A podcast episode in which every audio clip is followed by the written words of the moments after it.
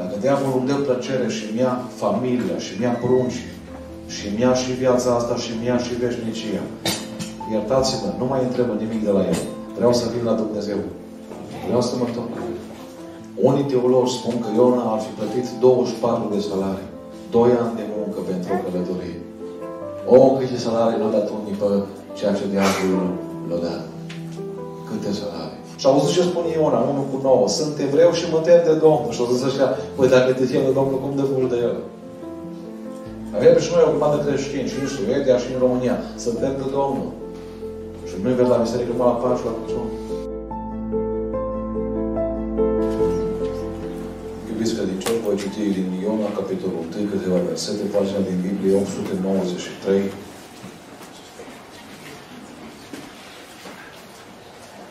Iona, capitolul 1, începând cu versetul 1.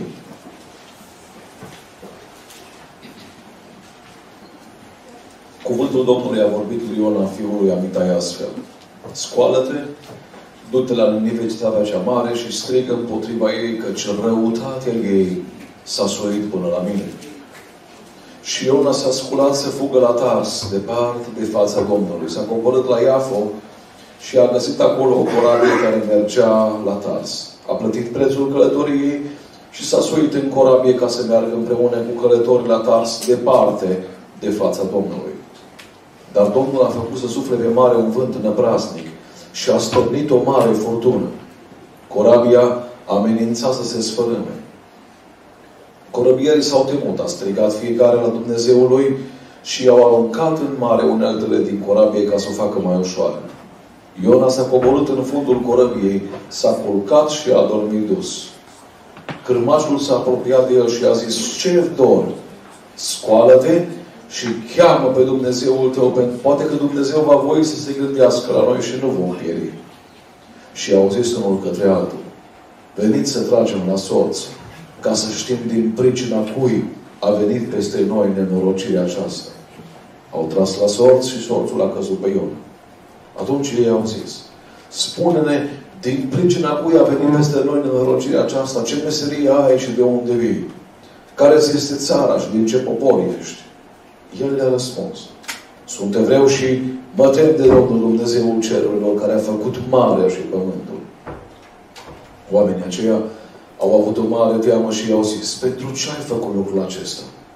Căci oamenii aceia știau că fucea de fața Domnului pentru că le spusese El. Ei i-au zis, ce să-ți facem ca să se potolească marea față de noi?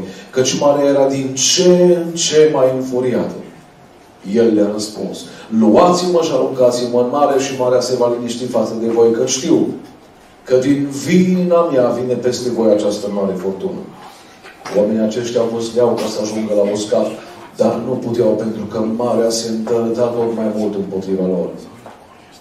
Atunci au strigat către Domnul și au zis, Doamne, nu ne pierde din pricina vieții omului acestuia și nu ne împovăra cu sânge nevinovat, că Tu, Doamne, faci ce vrei. Apoi au luat pe Iona și l-au aruncat în mare și furia mării s-a potolit. Pe oamenii aceia i-a apucat o mare frigă de Domnul și au adus Domnului o șerfă și i-au făcut juruință. Domnul a trimis un pește mare să înghită pe Iona și Iona a stat în pântecele peștelui trei zile și trei nopți. Citesc de la capitolul 3, versetul 1. Cuvântul Domnului a vorbit a doua oară lui Iona astfel. Scoală-te, du-te la Ninive, cetatea cea mare, și vestește acolo strigarea pe care ți-o voi da. Și Iona s-a sculat și s-a dus la Ninive după cuvântul Domnului. Și Ninive era o cetate foarte mare, cât o călătorie de trei zile. Iona a început să pătrundă în oraș care de o zi strigând și zicând încă 40 de zile și Ninive va fi nimicită. Oamenii din Ninive au crezut în Dumnezeu, au vestit un post și s-au îmbrăcat cu saci, de la cei mai mari până la cei mai mici. Lucrul a ajuns la urechea la împăratului din Ninive. El s-a sculat de pe scaunul lui de domnie și a scos mantia de pe el, s-a acoperit cu un sac și a șezut în cenușă și a trimis să dea de știre în Ninive din porunca împăratului și mai marilor lui următoarele. Oamenii și vitele, boi și oile, să nu guste nimic, să nu pască și nici să nu bea apă deloc, ci oamenii și vitele să se acopere cu saci, să strice cu putere către Dumnezeu și să se întoarcă de la calea lor cea rea și de la faptele de asuprire de care le sunt pline mâinile. Cine știe dacă nu se va întoarce Dumnezeu și se va căi și dacă nu își va opri mânia lui aprinsă ca să nu pierim. Dumnezeu a văzut ce făceau ei și că se întorceau de la calea lor cea rea. Atunci Dumnezeu s-a căit de răul pe care se hotărâse să le facă și nu l-a făcut. Amin.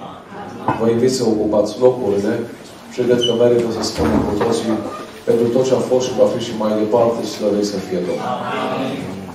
Dragii mei, în această seară vreau să vă duc înainte pe un om numit Iona.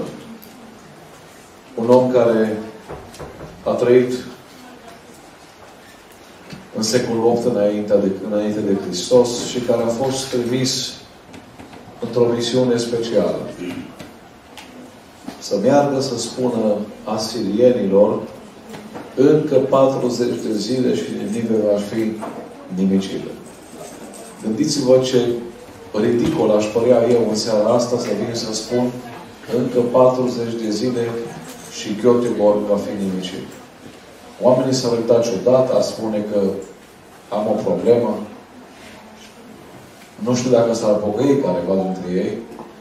Ce vreau să vă spun, iubiții mei, este că cea mai groasnică,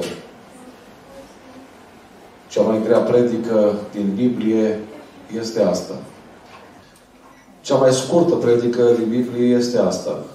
Și cea mai cu efect predică din Biblie este tot asta. Ascultați, vă rog, ce s-a întâmplat în urma acestei predici.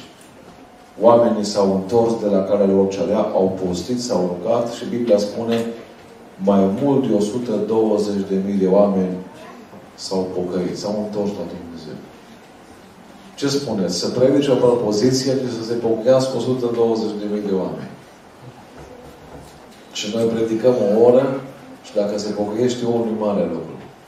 Vreau să vă întreb, s-a schimbat Dumnezeu sau a schimbat El mesajul? Gândiți-vă că mesajul meu acum nu e încă 40 de zile și Göteborg va fi nimicit. Dar s-ar putea să fie încă un an, 5, 10, 2 săptămâni, 3 luni și s-ar putea ca tu să pleci din viața aceasta. Și o veșnicie să fii fără Dumnezeu. Și aia e cea mai grea trăire care poate să existe și cel mai greu final. În această seară, iubiții mei, o să vă aduc în fața dumneavoastră două corăbii. O corabie care merge departe de fața Domnului și o corabie care merge în direcția pe care Dumnezeu vrea să mergem fiecare dintre noi. O corabie a pierzării și o corabie a salvării. Și o să vă spun câteva caracteristici la fiecare din cele două corăbii. Cu siguranță, fiecare dintre noi de aici ne aflăm în una din ele. Frumusețea este că poți să schimbi astăzi corabia pierzării cu corabia salvării. Toți oamenii care au murit nu mai pot să facă schimbarea asta. Însă dumneata și eu pot să mai fac o schimbare. Atunci când ne-am născut, noi am fost încadrați în timp, materie și spațiu. Când murim, noi continuăm să existăm. Duhul și sufletul continuă să existe. Trupul merge în pământ și se descompune. În șapte ani nu mai este nimic decât oasele din noi. Ce vreau să vă spun este că a te pocăi poți doar în timp, materie și spațiu. După ce ai închis ochii, nu mai există pocăință. Era bogatul în iad, în Luca 16, se uita în sus și a zis, Părinte Abrahame, am acasă cinci frați. Trimite pe Lazar, care e în rai, să le spună să se angajeze la un loc de muncă mai bun. Nu vă cunosc în seara aceasta pe mulți de aici. Ce vreau să vă spun este că dacă aveți pe cineva din familie care a murit nemântuit, un singur lucru își dorește de la voi. Să vă pocăiți. Știu că sunt ciudat, dar vreau să vă spun că toți oamenii care mor și mor fără Hristos și fără mântuire, își doresc un singur lucru pentru voi. Să vă întoarceți la Domnul ca să nu aveți aceeași soartă. Iubiții mei, prima caracteristică a corăbiei pierzării este faptul că are direcția greșită. direcția greșită. Îi spune Dumnezeu, Iona, du-te la Ninive. Imaginați-vă harta Europei, a Asiei și a Africii aici în față. Undeva în dreapta, cam așa, e Ninive. 990 de kilometri spre est. Undeva în stânga este Tarsu, 3540 de kilometri. Cea mai îndepărtată locație cunoscută în vremea aceea, undeva în sudul Spaniei. Dumnezeu îi spune, Iona, du-te acolo. Și Iona spune, nu vreau, vreau să mă duc din coace. Iubiții mei, Dumnezeu respectă alegerea noastră, să știți. Oamenii ascultă mesajul. Iona a auzit vocea lui Dumnezeu, însă nu a ascultat de vocea lui Dumnezeu. Oamenii și azi aud predice. Aud cântări, aud anumite lucruri, însă ține de bine și de bine dacă vreau să ascult. Ascultați-mă ce vreau să vă spun acum. Dumnezeu îți respectă alegerea, dar să nu uiți că fiecare alegere are consecințe. Fiecare alegere pe care o facem are consecințe. În momentul când tu fugi spre Tars, Biblia spune că Iona vrea să fugă de fața Domnului. De prezență de Dumnezeu. Ce vreau să vă mai spun este că dacă vrei să fugi de Dumnezeu, întotdeauna va fi o corabie disponibilă. Istoria spune că odată la șase luni pleca o corabie la Tars. Nu vi se pare interesant? Cum a ajuns în port Iona, acolo a fost o corabie care l-a așteptat. Cum de se nimerește chiar așa bine lucrul ăsta? Știți de ce? Întotdeauna va fi un prieten care să-ți arate pe telefon o poză murdară. Întotdeauna va fi cineva care să-și ceară să spăteți tinerețea cu el sau cu ea. Întotdeauna va fi cineva care să-ți ofere prima țigară sau sticlă de alcool gratis. Întotdeauna va fi o minciună la îndemână. Întotdeauna va fi o scuză ca să nu ai timp de Biblie sau de rugăciune. Să nu uiți astăzi. Faptul că corabia e import nu e neapărat o binecuvântare din partea lui Dumnezeu. Faptul că încă îți merge bine și te urci în corabie și mergi și călătorești, asta nu înseamnă că Dumnezeu e de acord cu ceea ce faci tu. Iubiții mei, în această seară, aș vrea să îmi afișez pe loc 2 Petru 3 cu 9, unde scrie așa, Domnul nu întârzie în împlinirea făgăduinței Lui cum cred unii, ci are o îndelungă faptul că Dumnezeu nu te-a trăsnit, faptul că Dumnezeu nu te-a omorât, nu te-a judecat încă. Nu-i din cauza că El nu există, ci din cauza că are îndelungă răbdare.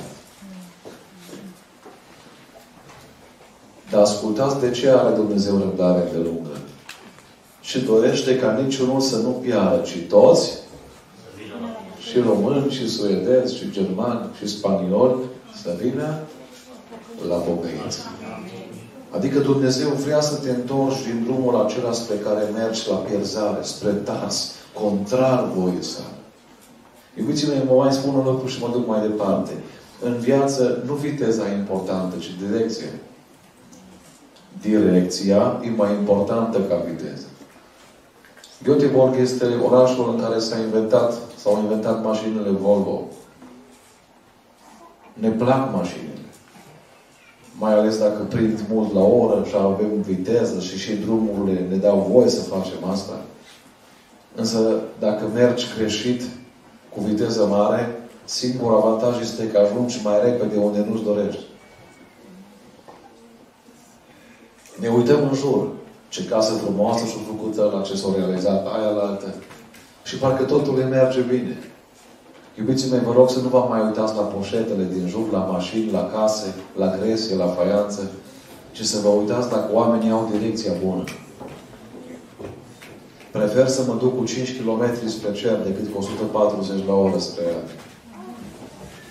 Direcția e mai importantă ca viteză. Iona era în direcția greșită. Iona era spre Tars. Spune-te rog Matei 7 cu 13. Pentru că vreau să te întreb astăzi, care este direcția spre care mergi? Care este calea spre care mergi? Intrați pe poarta cea strâmtă. Căci largă este poarta, lată este calea care duce unde? La Tars, la iad, la pierzare. Și acum fiți atenți. Câți sunt? 600 de mii de locuitori ai la Göteborg. Am întrebat astăzi, pentru că întotdeauna când mă duc într-un oraș, nu întreb de bani, nu întreb de gresie, faianță mobilă, ca și evanghelist, sunt interesat câți oameni sunt acolo. Știți ce spun? Pentru că mă doare inima căci mulți sunt cei ce intră pe calea largă. Pune pe rog următorul verset. Dar strântă este poarta, îngustă este calea care duce la la viață. Și cât sunt? Puțini sunt cei ce o află. Vreau astăzi să vă întreb, ești de partea celor mulți care duminica plimbă câinele și pisica? Care duminica au timp de jogging, de alergare, care nu e un lucru rău. Dacă nu le spui că este evangelizare, zice, n-am timp de așa ceva. Dar cum de ai timp de plimbatul câinele? Iubiții mei, întotdeauna ne facem timp pentru ceea ce iubim.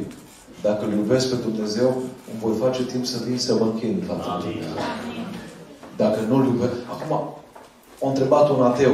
De ce Dumnezeu e așa rău că trimite oamenii în iad? Dacă El e bun, că Dumnezeu spune că e bun, spune că El e dragoste. Pardon, dragoste. Am o veste bună să vă spun. Dumnezeu nu trimite pe nimeni în iad.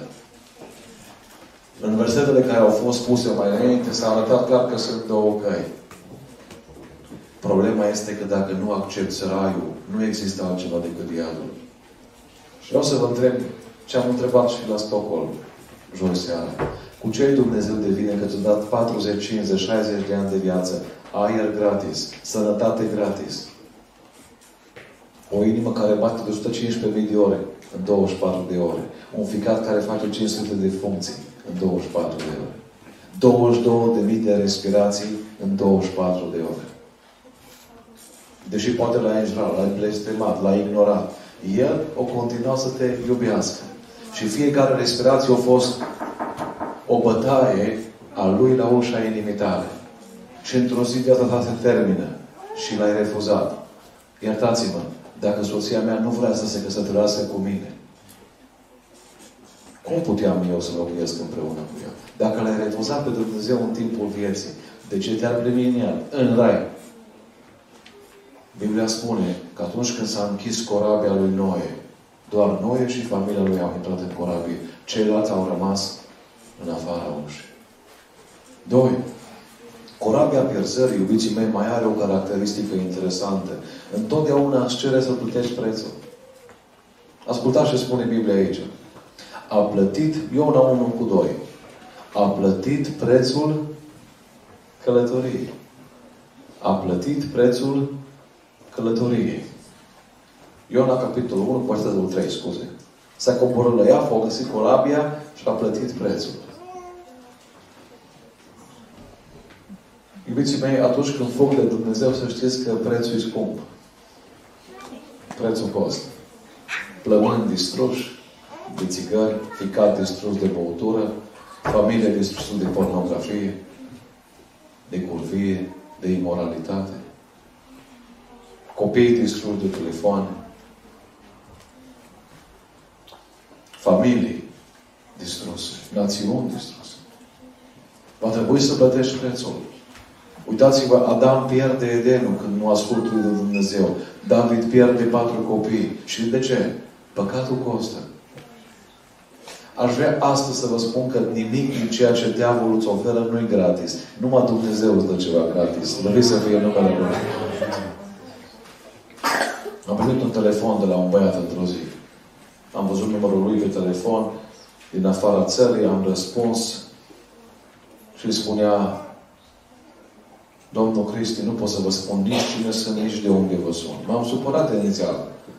Că atunci când sun pe cineva, trebuie să spui cine ești și de unde sun. Așa se face. Și o zis, nu pot să vă spun lucrurile astea. Dar vă rog, nu închideți telefonul, a continuat să zică el.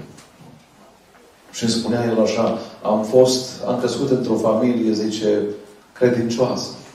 Cu un tată care mergea prin România și predica Evanghelia. Cu o mamă care se ruga în fiecare seară și în fiecare dimineață. Am crescut într-o astfel de familie.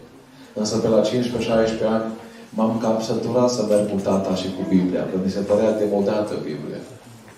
Mi se păreau mai interesați băieții ăia cu bicepsul făcut, cu triceps, tatuați, cu tricoul bulat pe ei. Mi se păreau mai interesanți uh, băieții ăia când fetele erau pe preajma mașinilor lor, care făceau așa cu BMW-ul, știți voi ce mă refer, la drifturi. Și într-o zi am făcut bagajul, mi-am pus tot într-o geantă și am plecat. Tata și mama au rămas plângând pe scări. Am plecat. Pentru că am crezut că ceea ce mi oferă lumea e frumos, e bucurie, e plăcere. Domnul Cristi, spunea el, nu vă pot spune de unde sunt și nici cine sunt, pentru că mi s-a spus clar că în ziua când voi pleca de aici, viața mea se va termina. Lucrez pentru niște interlopi din Europa, sunt ținut prizonier și am crezut că am fericire și bucurie. Și ce m-a spus? N-am nicio bucurie și nicio fericire. Tatăl meu, după ce am plecat de acasă, la scurtă vreme, a murit de inimă. Eu l-am distrus. I-am distrus predicile, i-am distrus mărturia. Și m-am dus. Mama mea încă trăiește, spunea eu, și încă se roagă pentru mine. Și spunea eu, din când în când mai apuc și eu un telefon și mă mai uit la câte o predică pe YouTube. Și auziți ce mi-a spus? Tânjesc să fiu într-o adunare. Tânjesc să îmbrac o haină albă și să fac botezul. Adică un legământ cu Dumnezeu. Și o continuat și mi-a mai spus două lucruri. Frate Cristi, spuneți la toți unde mergeți în lumea asta că diavolul nu-ți dă nimic gratis. Și tot ce îți dă diavolul costă. Lacrimi, lipsire de libertate, că nu faci ce vrei. Nu faci ce vrei. Faci ce vrea diavolul, din păcate. Că te leagă, îți vicii care te prind. Și mi-a spus el, rugați-vă pentru mine ca să pot să fac și eu legământul cu Domnul. Dacă pot, vreau să scap de aici. Iubiții mei, au închis telefonul și m-am gândit mult la cuvintele lui. Diavolul Fuga de Dumnezeu își cere un preț mare. Își cere un preț mare. Nu știu cât a trebuit să plătești tu până astăzi. Cunosc oameni în România. Îmi spunea un băiat, 900 de mii de euro aș strica până acum la jocuri de noroc. 900 de mii de euro. Cu 900 de mii, miros de cer, făcea 10 biserici în Otenie. Un singur, o singură persoană. Îmi spunea o doamnă, acum trei săptămâni, undeva în județul Caraș. Bărbatul meu a băgat 30 de mii de euro la aparate până acum. Domnul pastor, am doi prunci acasă care au nevoie de mâncare. Și banii de mâncare îți băgați la poker. Asta e diavolul. Spuneți-mi mie, e bucurie și fericire acolo? Dar nu există bucurie și fericire acolo. Și de ce? Pentru că fuga de Dumnezeu întotdeauna își cere un preț mare. Iubiții mei, vreau astăzi să vă uitați nu doar la ce vă dă diavolul, să vă uitați și la ce vă ia diavolul. Că atunci când mă duc să cumpăr un parizer sau un salam din Lidl, mă uit și la preț. Nu numai la ce mi se oferă. Mă uit și la cât mi se ia. Când dacă îmi cere 1000 de euro pe un bacon, n-am făcut nimic. Deci o afacere n-am făcut diavolul îmi dă plăcere și mi ia familia, și mi ia prunci, și mi ia și viața asta, și mi ia și veșnicia. Iertați-mă, nu mai întrebă nimic de la el. Vreau să vin la Dumnezeu. Vreau să mă întorc cu Unii teologi spun că Iona ar fi plătit 24 de salarii. Doi ani de muncă pentru o călătorie. O, câte salarii l-a dat unii pe ceea ce diavolul l-a dat. Câte salarii. O, câți copii în România umblă de scurs, că tata e în bier toată ziua. O, câți. 150 de mii de proști de România, două flămânză fiecare seară. Pentru că tata sau mama preferă să dea diavolului decât să dea pruncilor. Iubiții mei, în al treilea rând, corabia pierzării oferă nesiguranță. O plecat Iona. Mă, zice, tot ce fain e aici, ai bine, am plătit, e tot ok. Numai că Biblia spune, pune-te rog Iona 1 cu 4. Dar Domnul a făcut să sufle pe mare un vânt năprasnic și a stârnit o mare furtună. Și vreau să-i mulțumesc lui Dumnezeu pentru toate furtunile care vin peste noi. Nu știu dacă înțelegeți cu adevărat ce înseamnă versetul ăsta. Spunea un uh, tată către pruncul lui, hai la biserică și cu copilozitatea, dar nu știi că am făcut 18 ani. Eu aleg ce fac, nu tu. Și au zis, lasă-mă în pace cu Dumnezeu. Și au zis, stai că o să mă rog ca Dumnezeu să nu-ți dea pace. Și au venit furtuna și au pierdut mâna băiatul ăsta. Cunosc băiat acum care în România e cu cancer. Când era tânăr, au plecat din biserică și au zis, nu mai vreau biserică, Biblie, cântare, nimic. Și totul i-a mers bine câțiva ani. Și acum are cancer. Știi ce mi-a scris? Mesaj. Dacă Dumnezeu mă scoate de aici, iau fiecare biserică la rând. O să mărturisesc că Dumnezeu, prin furtuna asta, m-a chemat înapoi. Unii din voi aveți două variante în seara asta. Să vă pocăiți cât timp încă nu au cerut furtuna, sau să ne sunați fratele Doru sau pe mine sau pe alții din furtună. Din furtună. Orice greu de furtună. Dar îi mulțumesc Domnului pentru furtuna asta. Că decât să mă lasă să mă duc spre ea, mai bine mă opresc și dintr-o, nu? Mai bine. Mai bine. Dar vreau să vă fac conștienți că atunci când fugi de Dumnezeu, vin furtunile. Vin furtunile. Și știți care e problema, iubiții mei? Un loc de muncă pierdut, un partener care te părăsește, un prieten care te trădează, o boală care vine pe neașteptate. Și furtunile astea sunt îngăduite de Dumnezeu pentru trezirea ta. Pentru trezirea ta. Poate deja ești aici pentru că a venit furtuna. Unii dintre voi sunteți aici în seara asta că a venit furtună. Că am observat câte vreme la omul mele vine, nu caută biserică. Dar să vedeți când vine furtuna cum caută biserică. Mulțumește lui Dumnezeu pentru furtuna din viața ta. E semnul ăla că Dumnezeu te scutură ca să te trezească. Că în iad nu mai ai nicio furtună. Numai foc continuu. În seara asta gândește-te la tot ce ți-o mers rău în ultimul timp. Și fă o schimbare. O mers o fată din România, o sta foarte bine cu bani, sus ajuns financiar. Într-o zi o mers la bunica sa să o viziteze. Și-o găsit bunica pe cărp, să pun porumbul. Buzele crăpate la bunica uscache, Bunicii au fost pocăiți, părinții au fost pocăiți, fata au zis, mie nu trebuie pocăiți, mie trebuie lume, slavă, bani, nu contează cum îi fac. Și când și-a văzut bunica cu buzele crăpate, într-o zi de arșiță, au zis, bunica nu fi proastă, zice, du-te și bea apă și mănâncă. Că fata știa că bunica era în post pentru ea. Nu mai poți bunica, eu mă pocăiesc în vezi, zice. Da, uite, am mașini, am vile, zice, am de toate. Totul merge bine. Cine voia de Dumnezeu? Și bunica a spus așa, eu o să plec în viața asta într-o zi. Dar zilele așa de post, Dumnezeu le numără. Și vine ziua când îți va ieși înainte. Da, bunică, nu vorbi prost. Mie îmi mere dată mie. O muri bunica. Nu cu multă vreme, i-au fost blocate conturile acestei doamne, a trebuit să fugă de urgență într-o țară din Europa. Din țara aia a fugit în altă țară. Am dormit la ei în casă acum câțiva ani. Știți ce mi-au zis? Frate Cristi, eu am crezut că atunci când bunica au fost înmormântată, au fost înmormântate și rugăciunile și zilele de post. Dar nu e așa, zice.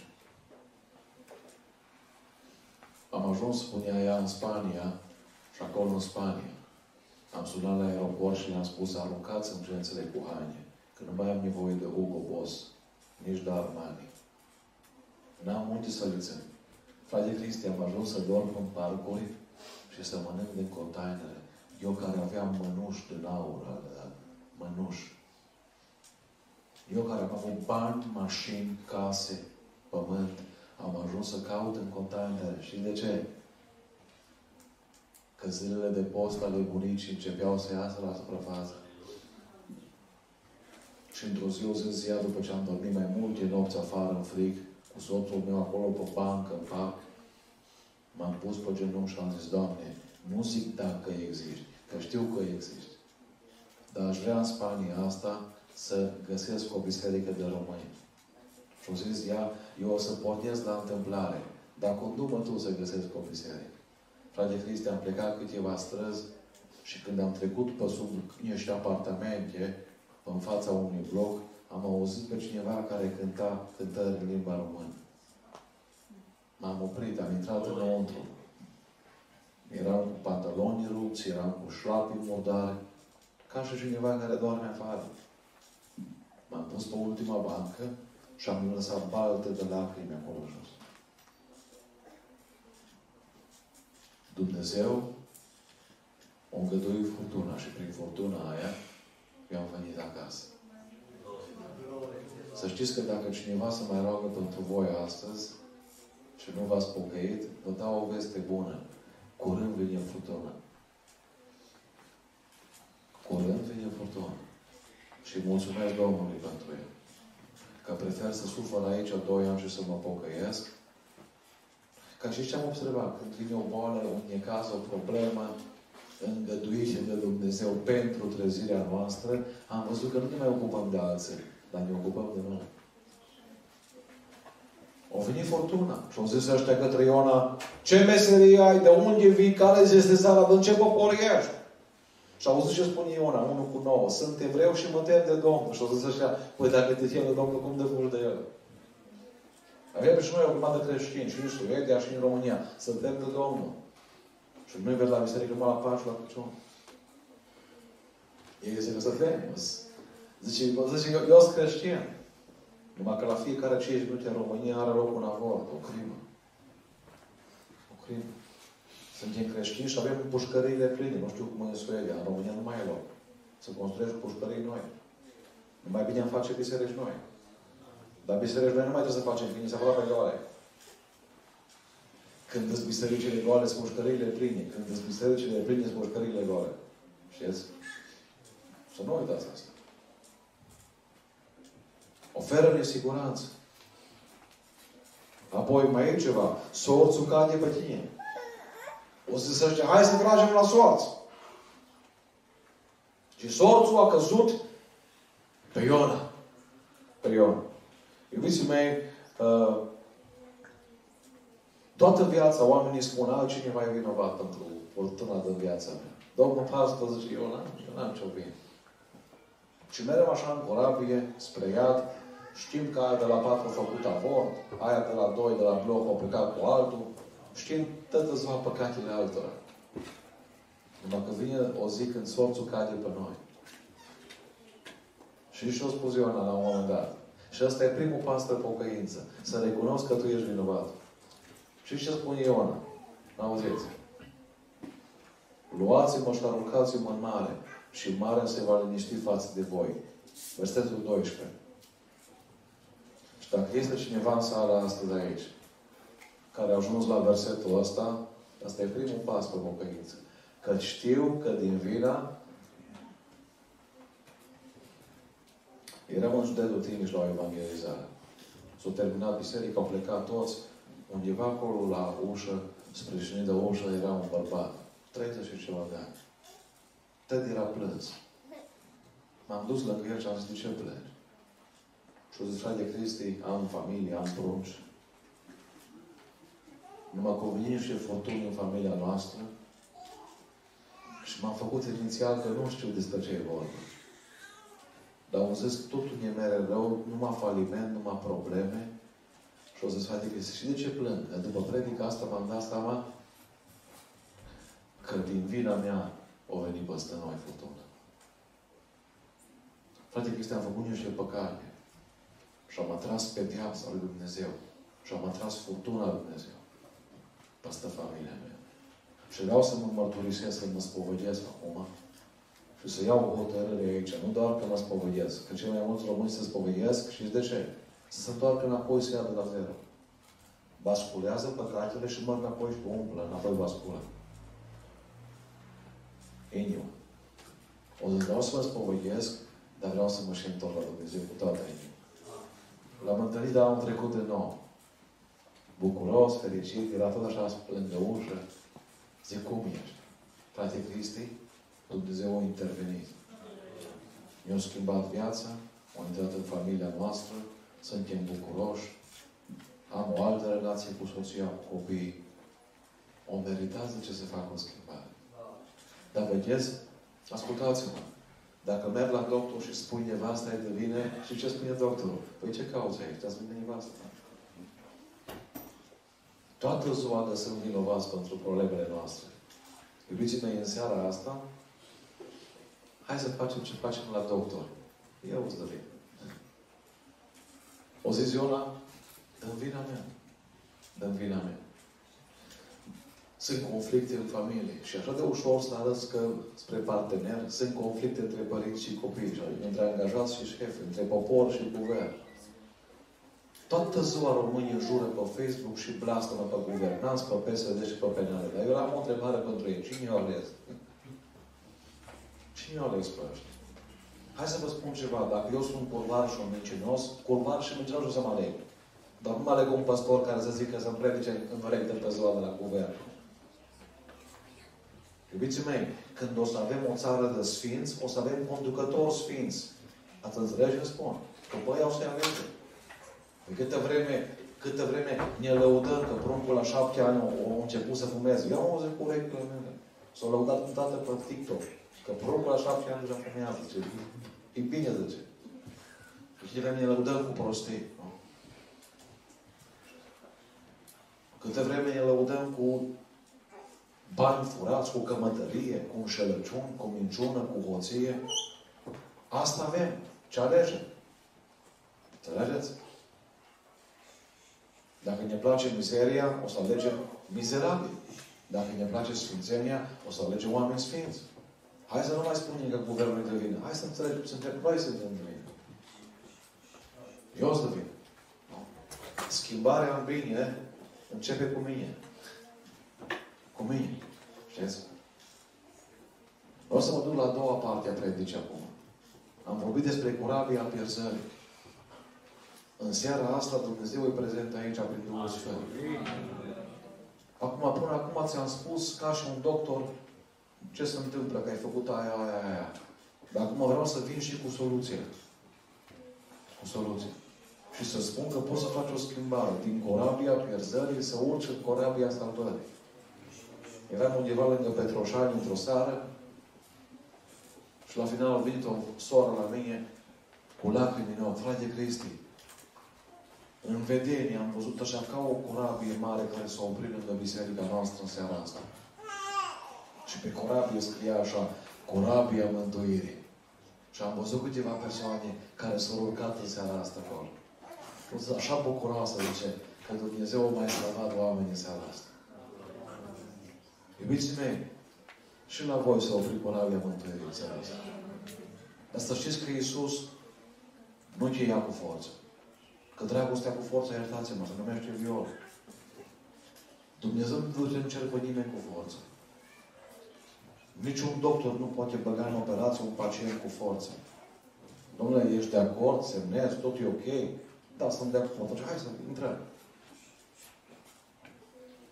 Corabia salvării, iubiții mei, în primul rând, are direcția corectă. Are direcția corectă. Ea merge spre cer. Pune-te, rog, Ioan, capitolul 5 cu 24. Ioan 5 cu 24. Sunt cuvintele Domnului Isus. Adevărat, adevărat vă spun că cine aude, așa scrie. Iubiți mei, una e să auzi, alta e să ascolți. Și pruncii mei aud în strig, dar nu ascultă. Ce? Aud și ei. Da? Cine ascultă cuvintele mele și crede în Cel ce m-a trimis are viață veșnică și nu vine la judecată. Ci a trecut din moarte la viață. Pentru că s-a judecat aici. Păi dacă în România un, un, un om a furat 100 de euro de la cineva și apoi, înainte să vină poliția, înainte ca ăla să facă reclamație ea, îi dă 100 înapoi. Ăla nu merg la tribunal, că și-a rezolvat problema. Iubiții mei, e foarte important în viață să ai siguranța asta, că mergi unde trebuie, că mergi spre cer. Corabia salvării are direcția corectă. Pune-te rog Daniel 12 cu 2. Daniel 12 cu 2. Nu vreau să spun de la mine seara asta nimic. Vreau să spun ce spune Biblia. Uitați-vă ce se va întâmpla într-o zi. Mulți din cei ce dorm în țărâna pământului se vor scula. Și auziți, când se vor scula, se vor împărți în două. Unii pentru viață veșnică și alții pentru o cară și rușine veșnică. Punem, vă rog, Apocalipsa 21 cu 8. Să vedem cine merge în o cară și în rușine veșnică. Auziți? Cât despre fricoși, necredincioși, scârboși, ucigași, curvari, vrăjitori, închinători la idoli și toți mincinoși și partea lor este iazul care arde cu foc și cu pucioasă. Tarsul. Adică moartea a doua. Iubiții mei, în seara asta s-a oprit aici la noi corabia mântuirii. Ne vrea să facem o schimbare. Vedeți, oamenii ăștia din Ninive nu doar au ridicat o mână. Îmi spunea cineva, domnul pastor, de 15 ore am ieșit aici în față, am îngenunchiat, dar am plecat înapoi și le-am făcut pe toate înapoi. Oamenii ăștia au mai făcut ceva. S-au întors de la faptele lor. Pentru că dacă mergi spre Tars, Tarsul în stânga, Ninive în dreapta, și tu ești în corabie și fugi în sens invers, ai făcut ceva?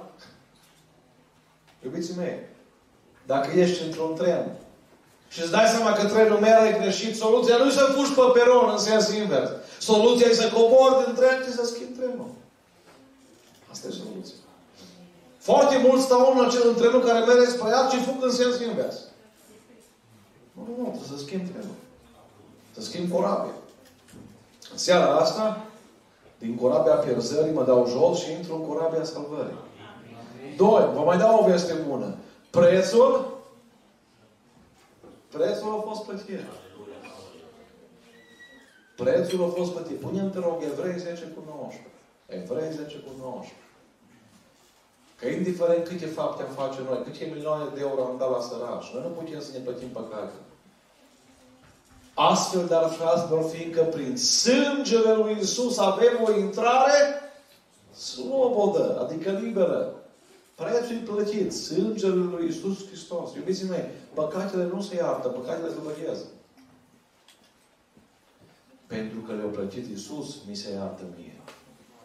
Dar așa de la sine, mie nu mi se iartă. Dar dacă accept jertfa lui Isus Hristos pentru mine și cred în jertfa Lui, în contul Lui Dumnezeu pune păcatele tale și păcatele mele. Pune pe rog Ioan 3 cu 16. Versetul de aur al Scripturii. Fiindcă atât de mult a iubit Dumnezeu lumea că a dat, uitați, pe singurul lui Fiu, pentru ca oricine crede în El să nu piară, ci să aibă prețul a fost plătit. Nu mai trebuie să plătești tu. Îmi spunea cineva, Domnule, lucrez la mormântul la Arsenie Boca cu sacii care în miile de euro în fiecare zi. Și îmi spunea el, Domnul pastor, mi milă de oamenii ăia își dau ultimii bani acolo la mormânt, crezând că îi mântuie banul ăla. Mi milă de ei. O mare cineva și-a împărțit Nou Testamente, s-au angajat mai întâi acolo uh, între ei și au împărțit Nou Testamente. L-au concediat ăștia imediat. Asta înțeles de ce, nu? Că omul care citește Biblia își dă seama de un verset din Biblie care vreau să știți toți pe de rost. E unul din cele mai importante versete. Pune-te rog, 1 Timotei, capitolul 2, cu versetul 5. Dacă ați ști toți creștinii din România versetul ăsta, ar fi tare bine. Tare bine. Ce spune Biblia aici? Căci este Păi, dar nu, nu ne închinăm la Maria, nu ne închinăm la Sfânie Boga. Nu ne închinăm la Sfânie. Este un singur Dumnezeu și este un singur mijlocitor între Dumnezeu și oameni. Cine? Ăla care a plătit prețul. Nu vreau să lovesc pe nimeni astăzi. Eu vreau doar să vă arăt ce spune Biblia. Nu vă mai dați banii la Sfânta Paraschivă. Ea și începe imediat. Bucuria. Am fost acolo. Să vedeți ce palate de milioane de euro sunt acolo. Să vedeți ce e acolo. Știu că îți transmite live. Nu mă interesează. E un colos de afacere din, din lucrurile astea. Ascunde în Biblia de români să nu citească, să nu cumva să vadă versetul ăsta. Că dacă vă versetul ăsta, nu se mai pupă nimeni moștele. Nu se mai închină nimeni la oase. Ați înțeles? Și nu mai vin bănuții. Nu mai vin bănuții. Iubiții mei, uitați-vă, nu Cristi Poariu. Pavel a spus, un singur mijlocitor. Omul dar de ce, de ce numai pe El l-a acceptat Dumnezeu să mijlocească pentru noi? Și de ce? Că El a plătit prețul. El a plătit prețul. Vedeți? Prețul a fost plătit. Pentru aia am siguranță în corabia uh, salvării. Pentru că prețul a fost plătit. Pentru aia am bucurie. N-ați văzut și cu COVID-ul ăsta. La oameni nu le fă frică de COVID. Și de ce le fă frică? De moarte. Îi spuneam soției ieri, veneam uh, în tren împreună cu ea de la Elmont spre Göteborg. Și citeam o carte care vorbește despre măreția lui Dumnezeu, despre cosmos, despre viteza luminii, despre Jupiter, despre cum a pus Dumnezeu totul. Nu v-ați spus întrebarea de ce Pământul e inclinat la 23 de grade. Un pic, dacă ar fi diferit, n-am putea trăi pe el. Toate spuse perfecte. Viteza luminii 299.000 de km pe secundă. Dacă ar fi un pic diferită, s-ar strica tot sistemul, toate constantele. Sunt peste 150 de constante pe care Dumnezeu le-a pus la echilibru perfect. Și spuneam soției, cu cât citesc mai mult în Biblie și lucrurile astea și văd ce mare Dumnezeu, cu atât nu am nicio frică să mor. Iubiții mei, dacă există un univers pe care cineva l-a creat, înseamnă că în spatele Universului există și cineva care e creator. Dumnezeu. Întâlnesc în fiecare zi oameni, li frică de moarte. Acum eram și eu copil. Știți ce frică mi era când făceam prostii să dau ochii cu tata? Tata intra pe ușă și eu eram în capătul grădinii. În spate. Vă înțeleg că vi frică de moarte. Vă înțeleg. Și mie m-a fost. Dar când am venit la El și m-a iertat păcatele și m-a mântuit și mi-a schimbat viața, dar abia aștept să-L întâlnesc. Să-i mulțumesc că a murit pentru mine. Să-i mulțumesc că a coborât. Uitați-vă din avion, nici nu se văd casele, ce să ne mai vedem noi. Suntem atât de mici și noi vedem așa de mari. Pentru ăștia mici au venit El, marele, stăpân, și-a luat crucea în locul nostru. Și a murit în locul nostru. Și a plătit prețul. Sorțul a căzut pe el. Vedeți că sorțul nu mai cade pe Iona. Sorțul a căzut pe el. O zis Pilat, iată omul. Nu știa ce, ce urma să spună. Nu știa ce înseamnă asta. El e omul care a venit să trăiască pentru noi oameni. Știți? Biciul, cununa pe spini, bajocurile. Iubiții mei, mântuirea e gratis, dar nu e ieftină. Dacă mie îmi dă cineva o casă, pentru mine e gratis, pentru ăla care mă dă nu e ieftină. Nimic nu e gratis în lumea asta. Numai ce dă, ce dă Dumnezeu. Pentru că a plătit El pentru lucrurile alea. Slăvit să fie numele Și în ultimul rând, am spus că corabia pierzării nu are siguranță. Corabia salvării oferă siguranță. Am o siguranță. Că Dacă fac atac de cord acum și închid ochii, ajung la el. Am siguranța asta. Dar unde, unde scrie în Biblie? pune te rog, 2 Corinteni, capitolul 5, cu versetul 1. 2 Corinteni 5, cu versetul 1. Știm în adevăr că dacă se desface casa pământească a cortului nostru, vedeți cum spune Pavel, trupul ăsta e un cort. Avem o clădire în cer de la Dumnezeu, o casă care nu este făcută de mână, ci este Vedeți, Pavel nu spune aici, auziți, dacă se desface cortul, adică dacă murim, s-ar putea. Nu, nu. Știm în adevăr. Suntem siguri. Pune, te rog, versetul 6. 2 Corinteni 5 cu 6. Așadar, noi întotdeauna suntem plini de frică. No. No. Suntem plini de încredere. Adică avem o siguranță, avem o nădejde. Că știm că dacă suntem acasă într-un pribegim, departe pe Domnul. Dar, mai departe, pentru că umblăm prin credință, nu prin vedere. Mai departe. Da, suntem plini de încredere și ne place mult mai mult să părăsim trupul, adică să murim, ca să fim acasă la Domnul. La Domnul. Iubiții mei, o să mă întrebați, de Cristi, acum nu înțeleg un lucru. Ce ai spus de cancer, diabet, tensiune? Am spus că atunci când ești în corabia pierzării, orice boală, necaz, faliment, vine să te trezească. Bun, dar am văzut că și la voi la pocăiții, cancer, diabet, probleme, faliment. Da, când ești în corabia salvării, nu a pierzării, furtunile care vin peste tine nu vin decât cu scopul să-ți întărească credința să te modeleze. Pune-te, te rog frumos, Ioan capitolul 15 cu versetul 2. Ioan capitolul 15 cu versetul 2. Orice mlădiță care este în mine și nu aduce rod, el o taie. Nu vorbim despre asta acum. Pe orice mlădiță care aduce rod, el o curățește ca să aducă și mai mult rod.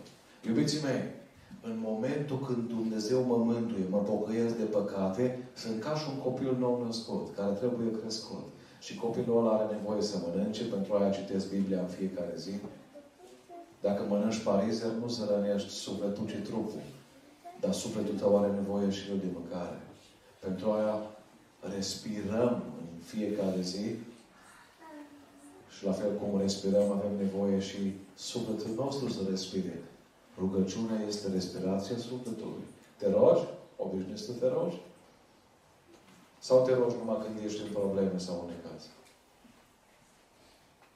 Iubiții mei, eroii nu se nasc, eroii se formează. Spunea Pavel că întristările noastre de o clipă, ușoare, de o clipă, lucrează pentru noi o greutate veșnică de slavă. Pune-te, rog, Roman, capitolul 8 cu 28. Să nu spună careva, bă, Boari o inventat aici. Nu, nu, nu. Uitați. Cuvântul lui Dumnezeu. Roman 8 cu 28. Dacă privești pe de altă parte, nu cum privește lumea. Știm că toate lucrurile, și diabetul, și cancerul, și falimentul, și accidentul, toate lucrează împreună spre binele celor ce iubesc pe Dumnezeu. Acum vreau să vă întreb, la ce trebuie să fim noi concentrați? La lucruri sau la Dumnezeu? Eu trebuie să fiu concentrat să-L iubesc pe El. Și El va îngădui ca tot ce vine peste mine să fie spre binele meu. Pentru că chiar dacă mă pocăiesc, mai există orgoliu, mai există mânie, mai există comentariu, mai există ceva nemulțumire, mai există un pic de invidie. Și atunci tot ce vine peste mine mă șlefuiește. L-a întrebat cineva că Michelangelo, când a făcut statuia lui David, cum ai făcut statuia asta? Și au zis Michelangelo, în fiecare zi am dat afară tot ce nu era David. În fiecare zi, Dumnezeu, de când m-am pocăit până în ochii, dă afară de mine tot ce nu e Iisus. Nervi, mânie, bărfă. Da, nu mai cuvesc, nu mai uit la pornografie, nu mai mint, nu mai beau, nu mai fumez, nu mai fac păcate, cum spunem noi mari. Dar s-ar putea să mai fie lucruri. orice mânie, orice iuțime, invidie, mai multe. Și atunci Dumnezeu ce oprește. Dar știți care e diferența? Când ești mântuit și ai cancer, în cancer cu tine Iisus. Au vizitat un păstor un spital din România. Și au întrebat medicul, ce cauți aici, pastore? Și au zis, au zis pastorul, am venit să văd ce fac enoriașii mei. Și au zis medicul, pastore, eu știu care să ai Dar cum să știi că doar tu nu știi care sunt pentecostal, baptiști, catolici, musulmani, budiști? Cum tu știi care să ai mei? Și au zis medicul, au zis, domnule, tu îți cunoști enoriașii când le mere bine și vin la biserică. Eu îi cunosc când le mere rău. Zice, în același salon am oameni care nu au trăit cu Dumnezeu când erau sănătoși. Și acum când îți bolnav, blastămă, înjură, își mult părul de cap. Nu s-ai trăiește, zice. M-am uitat la ei tăi, pastore. O umbla cu Dumnezeu când totul le merea bine. Am uitat dacă le mere totul rău, le dau foaia, analizele, să uită metastază, zice. Închid ochii, scapă câteva lacrimi și spune Mulțumesc Domnului și pentru asta. Pastore, să știi că noi medicii vedem bine diferența. În care corabie ești astăzi?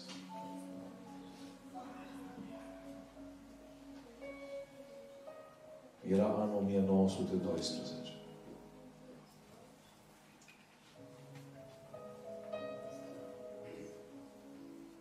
Pe Titanic urca o mulțime de oameni să plece spre lumea nouă, spre America.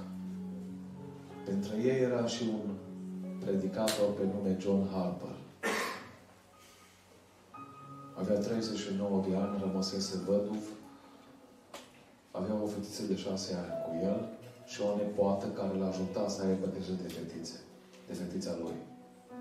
John Harper fusese invitat să meargă în Chicago să predice la biserica lui Moody. Pe acest vas, pe Titanic, erau mulți oameni de afaceri cunoscuți în Anglia. Încă de la început, John avea o misiune, să evangelizeze. În 14 aprilie, pe când majoritatea dansau în sala de bal și jucau cărți, John și-a dus copilul la culcare și a îngenunchiat lângă patul fetiței să se roage. La ora 23 și 40, Titanicul se lovește de iceberg și nava începe să ia apă. Când pasagerii își dau seama, pe navă se instalează panică. La auzul sirenei, John și-a trezit fica, a învelit o tropătură și a urcat pe puntea superioară împreună cu nepoata lui.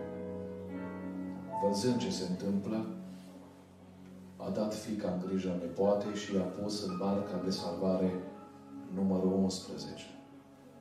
John a înțeles că nu-și va mai vedea niciodată fata și că aceasta va deveni orfană de ambii părinți. Vesta sa de salvare a dat-o unui pasager de lângă el. Astfel, John s-a lipsit de orice șansă de supraviețuire. O să mă întrebați, dar de ce au rămas? Înțelegând că nu are mult timp la dispoziție până când vasul se scufundă, a început să evangelizeze oamenii panicați de lângă el. Le punea o singură întrebare. Ești mântuit? La ora 2 și 40, când Titanicul începe să se scufunde, John a sărit în apa rece a Oceanului Atlantic. Peste o mie de oameni care n-au încăput în bărcile de salvare se spăteau în apa rece a oceanului. John se agață de o bucată de scândură și începe să rănoate către oamenii din jur și să le pună aceeași întrebare. Ești mântuit? Au trecut patru ani de la seara aceea. Patru ani. Într-o bisericuță din Canada, micuță, pe ultimul rând era un bărbat, se ridică în picioare, frate păstor, pot să spun și eu ceva? Spune. Sunt unul din cei șase oameni care au supraviețuit și au fost culeși din apele regile ale Oceanului Atlantic. În acea noapte, când 1517 oameni au înghețat și au fost înghițiți de apele oceanului, când mă zbăteam în mijlocul strigătelor și al vaietelor, am auzit vocea unui bărbat de departe. Ești tu mântuit? Eu am răspuns, nu. Deodată un val l-a acoperit și s-a scufundat. După un timp a ieșit la suprafață și din nou a strigat cu o voce slabă. Ești mântuit? Am zis nu. Atunci el a strigat pentru ultima dată. Crede în Domnul Isus și vei primi mântuire. A venit un nou val și a rămas sub apă pentru totdeauna. De atunci nu l-am mai văzut. Dar, frate păstor, iubită biserică, spune omul acesta, acolo, în apele reci ale Atlanticului, m-am împăcat cu Dumnezeu. Eu sunt ultimul rod al predicatorului John Harper. Nu vi se pare că lumea de azi se aseamănă cu Titanicul? Lux, mândrie, bani, faimă, dar există o mică problemă. Spărtura din vas. Pe măsură ce ne apropiem de finalul istoriei, această spărtură devine tot mai mare. Și totuși, în mijlocul acestui lucru, sunt oameni care își văd mai mare ori propovăduind Evanghelia celor care mor. Închei, e ok. Când Titanicul a plecat în prima lui călătorie pe mare, la bordul acestuia erau trei clase de pasageri. Bogații, clasa medie și săraci. Când s-a întâmplat tragedia, la compania White Star din Liverpool, Anglia, în fața clădirii principale s-a așezat o placă cu doar două clase de pasageri. Cei care au fost salvați și cei care au fost pierduți. Așa se va încheia și lumea noastră. Nu o să conteze câte, câte euro ai făcut atunci, ce telefon ai avut, ce mașină ai condus.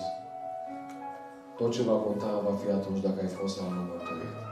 De aceea vă invit să ne ridicăm în picioare în seara aceasta.